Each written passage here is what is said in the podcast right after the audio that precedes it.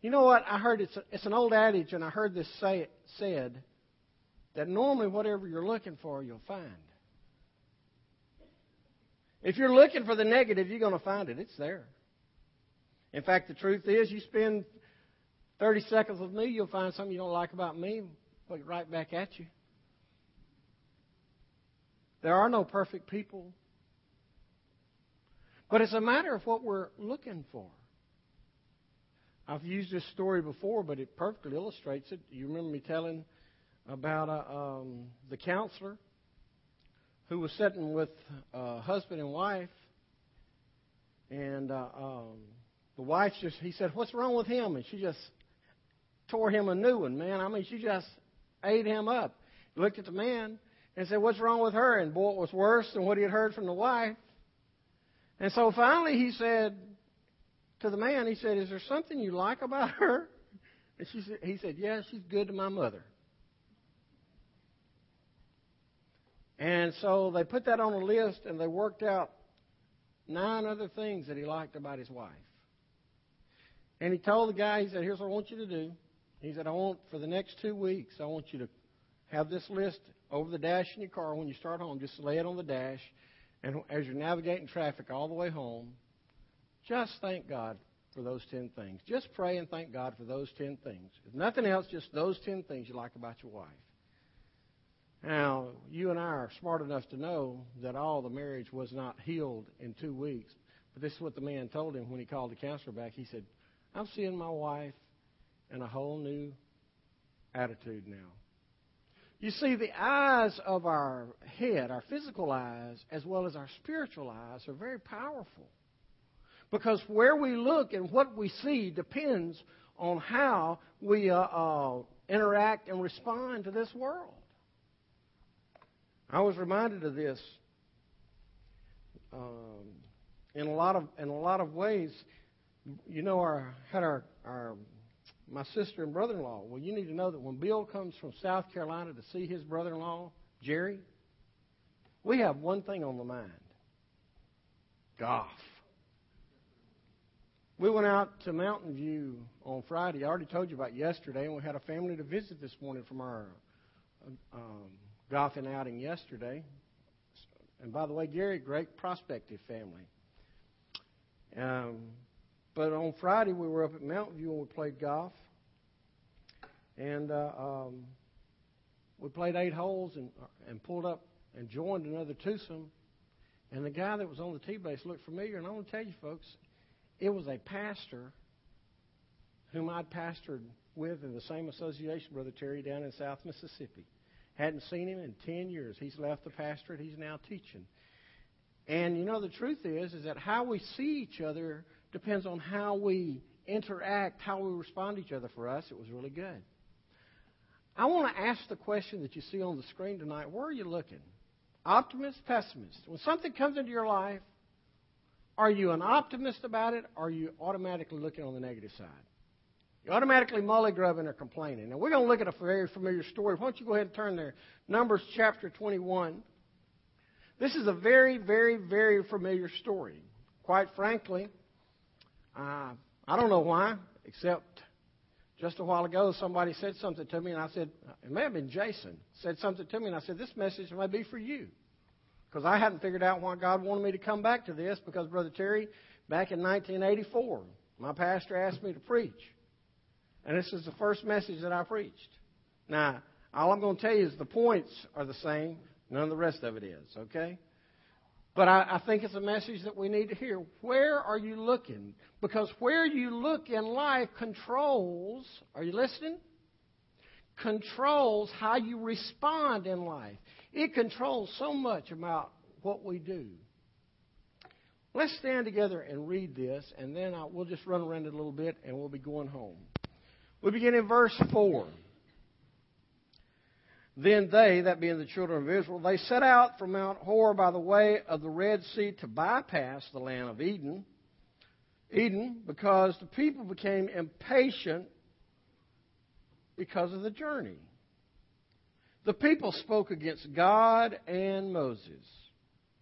Why have you led us up from Egypt to die in the wilderness? There is no bread or water, and we detest this wretched food. Then the Lord sent poisonous snakes among the people, and they bit them so that many Israelites died. The people then came to Moses and said, We have sinned by speaking against the Lord and against you. Intercede with the Lord so that he will take the snakes away from us. And Moses interceded for the people. Then the Lord said to Moses, Make a snake image and mount it on a pole. And anyone, when anyone who is bitten looks at it, he will recover. So Moses made a bronze snake and mounted it on a pole. And whenever someone was bitten and he looked at the bronze snake, he recovered. Let's pray together. Heavenly Father, in this simple message tonight, it's my prayer that you'll speak to the deep recesses of our lives and our hearts, and that you'll change that part of us that needs to be changed. I pray that you will open our eyes that we can see you in your way and your will. In your name, amen. Thank you. You may be seated. A message entitled, Where Are You Looking? And I'll ask you. Do you look on the good, you look on the bad. Let's just talk about the story and then see how we can make some application to this. The first thing that I would bring to your mind is probably the, the mindset of Moses as we get to the 21st chapter. If you look back in chapter 20, you know what you find out? You find that Moses has now lost to death his sister Miriam and his brother Aaron. He's just buried his siblings. Then he comes, in, as chapter 21 opens, they come up against an incredible force. And Moses and the children of Israel goes before God and they make a vow, and God gives success. And so now they continue their journey with Moses as their leader. And I want you to see this. If you ask me, and I know you're tired of hearing this, I'm probably tired of saying it, and I'll stop saying it when it stops being true. But it seems to me that the children of Israel think like a bunch of Baptists. Because God's original intent had been for the children of Israel to leave Egypt, take a three week trip, and come to Kadesh Barnea, make a decision to go into the promised land and be done with it. And be done with it. But they wouldn't do that. They came to the place of decision and they wilted dead away. God may have said we can, but we're telling you we can't. And so now, because of that, that three week journey turned into a 40 year journey to where they wandered in the woods for 40 years. They buried 90 people a day, seven days a week, for 40 years. Now the trip is hard. Three weeks was no deal. Now 40 years is a big deal. Everybody over 20 is going to die. And watch this. They went by the way of Mount Hor, by the way of the Red Sea to bypass the land of Edom because the people, watch this, became impatient with the journey. They became impatient because of the journey that they had chosen. Do you hear? Do you see that? God didn't want them there. They took a vote. The majority said go this way, and they went this way. God said go that way, and now they have a hard journey and they become impatient. Now, does that sound like Baptist to you? It does to me. We can't laugh about things like that because it strikes too close to home. Had a man to tell me one time, you know what? You know who runs this church? The people run this church. We can vote and we can do whatever we want to. And you're exactly right. But just like the children of Israel, a church can vote God right out the back door. And I fear do many times. They came impatient because of the journey. And then what did they do? Watch this, folks. When you get frustrated, when you get impatient, you know what happens? loose lips. You start running uh, your mouth. Hello? When you get frustrated, man, I'm, I'm in this place. I don't want to be in this place. I wanted something better. Well, you know what? God offered you something better, but you made a choice to go this way, and now you're impatient because of this journey, and they begin to run their mouth. And who do they run their mouth about? their leader and their God. Their God appointed and anointed leader and their God. Now, we could kind of plant some roots there. If I was the vindictive kind, we could plant some roots there and talk about talking about your leader, but we'll just let that go. You can just let that sink in at your house. It's a dangerous thing to talk about your God appointed leader and certainly about your God. It is. The Bible says in Chronicles, Psalms, do not touch my anointed one. And if he's not going to touch the anointed one, you best not touch God. And they talked against God and against Moses. So what did God do? I want you to, I don't want you to miss this. God sent snakes. Snakes. Uh, there's a lot of things we should notice about this because it kind of blows our image of God to pieces. God didn't just allow the snakes to come. God didn't just suggest the snakes to come, and God didn't remove Himself and allow Satan to send the snakes. You need to get on. You need to get a handle on this. When they were that disobedient to God, God sent the snakes. And they weren't the green snakes or the corn snakes. These were snakes that had fangs and venom, and people were getting bitten and they were dying. Now, if you were in that situation where you were in a camp, a building, a house, or anywhere else where there are snakes in the beds, snakes in the tents, snakes in the, on the road, poisonous snakes, where would you look? I'm going to suggest to you three places, and you'll see how progressive they are. The first place that these folks looked is what I call at the problem. They looked at the problem. Now, I can't blame them for this because if I was walking at a camp and people and there were snakes and people getting bit by snakes, you know where I'd look first? I'd watch my step. Does anybody know what I'm talking about? Do we have anybody here that has a love affair with snakes? Any snake handling Baptist? There's a church right down the road. kind of like when Moses, and I, I, I, preached this message a number of years ago, it's kind of like when Moses was running from the, uh, a snake at the burning bush. And God said, Moses, come pick it up by the tail. And I'm, I'm going to tell you, I don't believe. I heard Jack Taylor say this, and I can see that picture. I don't believe God. I don't believe Moses stopped nearly as fast as he started. Kind of slowed down to a trot, a run and walk, a walk. And I can see Moses turn around and say, God, would you say that again? I want you to pick it up by the tail. And you see that Moses came back he said, God, if I pick that snake up by the tail, that leaves the business end free. You see, people who know snakes know you don't want to let that business end go. We get focused on the problem. They got focused on the problem and they lost sight of the big picture. Too many times we as believers get focused on the problems that surround us. And when we get focused on problems, we see nothing else. You want to find a problem? You can find it. You want to focus on the problem? Your focus will be there. You know, I, I never finished the story about the man and his, and his wife.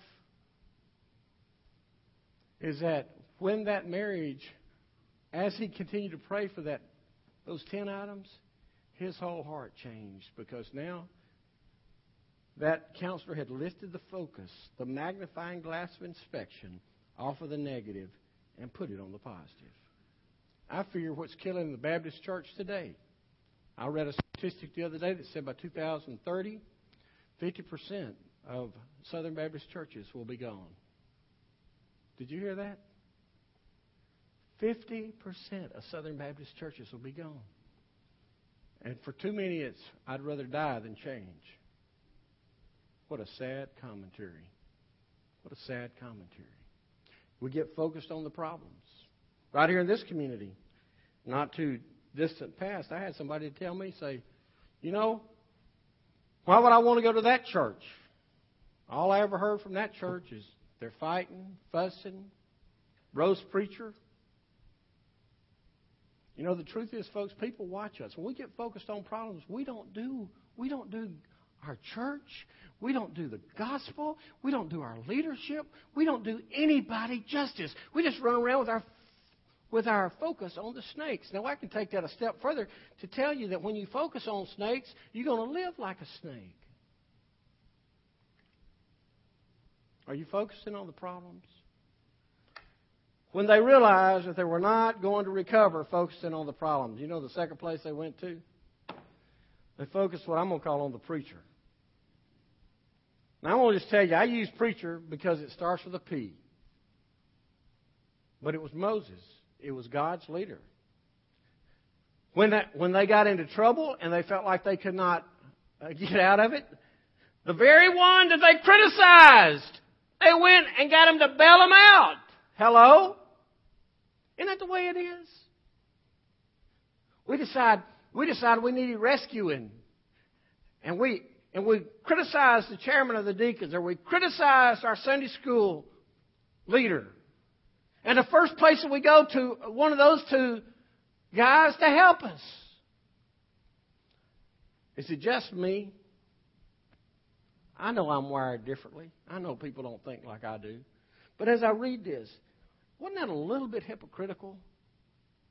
To criticize Moses and then go ask Moses to intercede for them? A little bit hypocritical. Look at the problem. We look at the preacher, and we think we think our leaders, we think those folks we look up to have all the answers. Did you hear what Steve Farrar said this morning? Never put your eyes on men, because they will disappoint. I know I'm about to shock you. I know I'm about to shock you, but just hold on, okay? Your pastor is not perfect. Can you kind of sense the surprise there, Brother Terry? Your pastor is not perfect. You know what? He's going to make mistakes. You're going to think he should wave his head, his, his, his head off to, to acknowledge you, and he's going to have his head someplace else thinking about something and you're going to go, that preacher's kind of stuck up. No, he's not. Let me tell you something. I can walk past you in a store, and you'll be working on that, ladies, you'll be working on that grocery list, and you'll never see me. Wonder where your focus is. Is saving that 15 cents. Point being, is that what judgment we're judged with, we can judge with. How we're judged, how we judge other people, is the same way we can be judged, and it's not any fun. I said it last week, and I'll say it until I may not say it until. I'd like to think that if I said it enough, we'd hang, we would, uh, uh, we'd catch a hold and catch on to the damage done. You think you know something and it's going to be hurtful? Keep your mouth closed. Now, this is a little personal. There's been a lot of loose talk about me. You know what? I'm really tired of it. I can't do a whole lot about it. People want to talk, have at it. But I'm going to tell you what, you dishonor God when you do it. You harm this church when you do it. You harm the, how people perceive the gospel Jesus. Nothing good comes from it. And before God, I beg you to shut up. And you say, Brother Jerry, I haven't said a word. Well, then don't put on that shoe. I'm not talking to you. Not just me. If you're talking about your fellow, somebody sitting over here is talking about somebody over here, I beg you, put brakes on it. We're trying to do a work for the Lord. And we take one step forward and two steps back because we're looking at our leaders, we're looking at our people, we're looking at our problems, we're looking at all the wrong places. And God is not honored.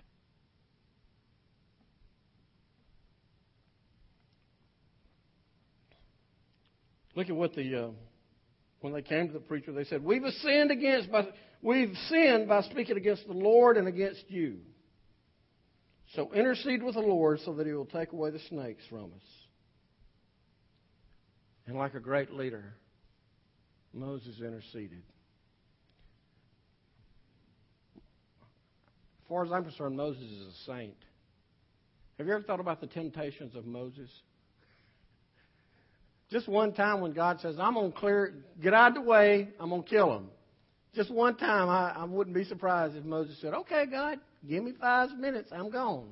They're yours. But he never did that. He always interceded. So wait a minute, God, do you know what this? You know what shame it calls on your name if you get rid of your people?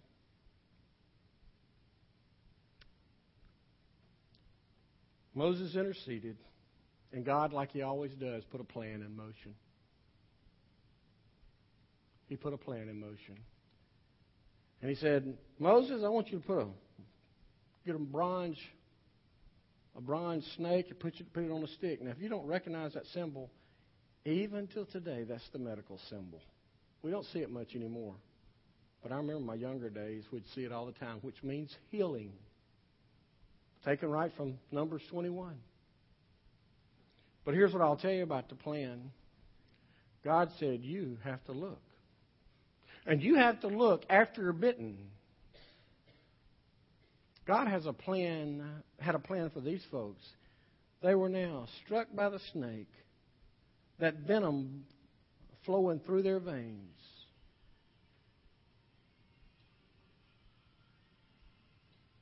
Yes, sir? venom flowing through their veins. Gonna die. You know what it reminds me of? Here's what it reminds me of. Did you ever see the movie A Thief in the Night? Anybody? Anybody? Three or four of us, A Thief in the Night. It was about the second coming. And about the rapture. And it shows a story of a one guy who didn't know the Lord. And he was working in an exotic animal zoo. He was working in the snake area. And somehow, when they had fed the cobra and had pushed the door back, they didn't secure it. And he was sitting here working, putting a, another shelf together, and he kept back reaching for his uh, screws and wasn't looking. That cobra slipped out. And it's a very striking end of the first reel. Remember those big old reels that we used to have to put on uh, uh, on uh, movie projectors? And as he put his hand down to get that last screw, the cobra struck him on the hand. And uh, it showed him putting him in an ambulance. Part two, you guys don't know anything about this. Part two, when they put the new when you put the new reel on, picked up with him in the hospital. And they were trying to save his life from this cobra bite. And they had contacted a man who had a snake farm, who had been bitten several times by a cobra, had built up immunity. And they flew him to the hospital, this uh, snake farmer, and they took blood from him and they transfused blood into the guy who had been bitten by the cobra. And the guy's life was saved. Next scene, the preacher sitting in the home of this guy whose life was saved. And the guy said, You know what? Said, I just don't believe I can trust Christ. And the preacher said this, said, What chance did you have to survive without that transfusion? He said, very little. And the preacher said, No, you had none at all. And the boy said, You're right. said, But you know what the truth is? His blood had the cure. His blood fixed me. And the preacher almost jumped off the couch and said, You're right. That's exactly what Jesus did for you. You know what the truth is, folks? God's still got a plan today. He's got a plan for every person here. He had a plan for them. Man, when you get bit, when you get that venom flowing in your veins, just have them look at the snake. You know what the truth is? We sit here, and from birth, we have that venom of sin flowing in our veins. And you know what he tells us to do? Look to the one lifted up on Calvary's cross. Where are you looking today for the answers of your life?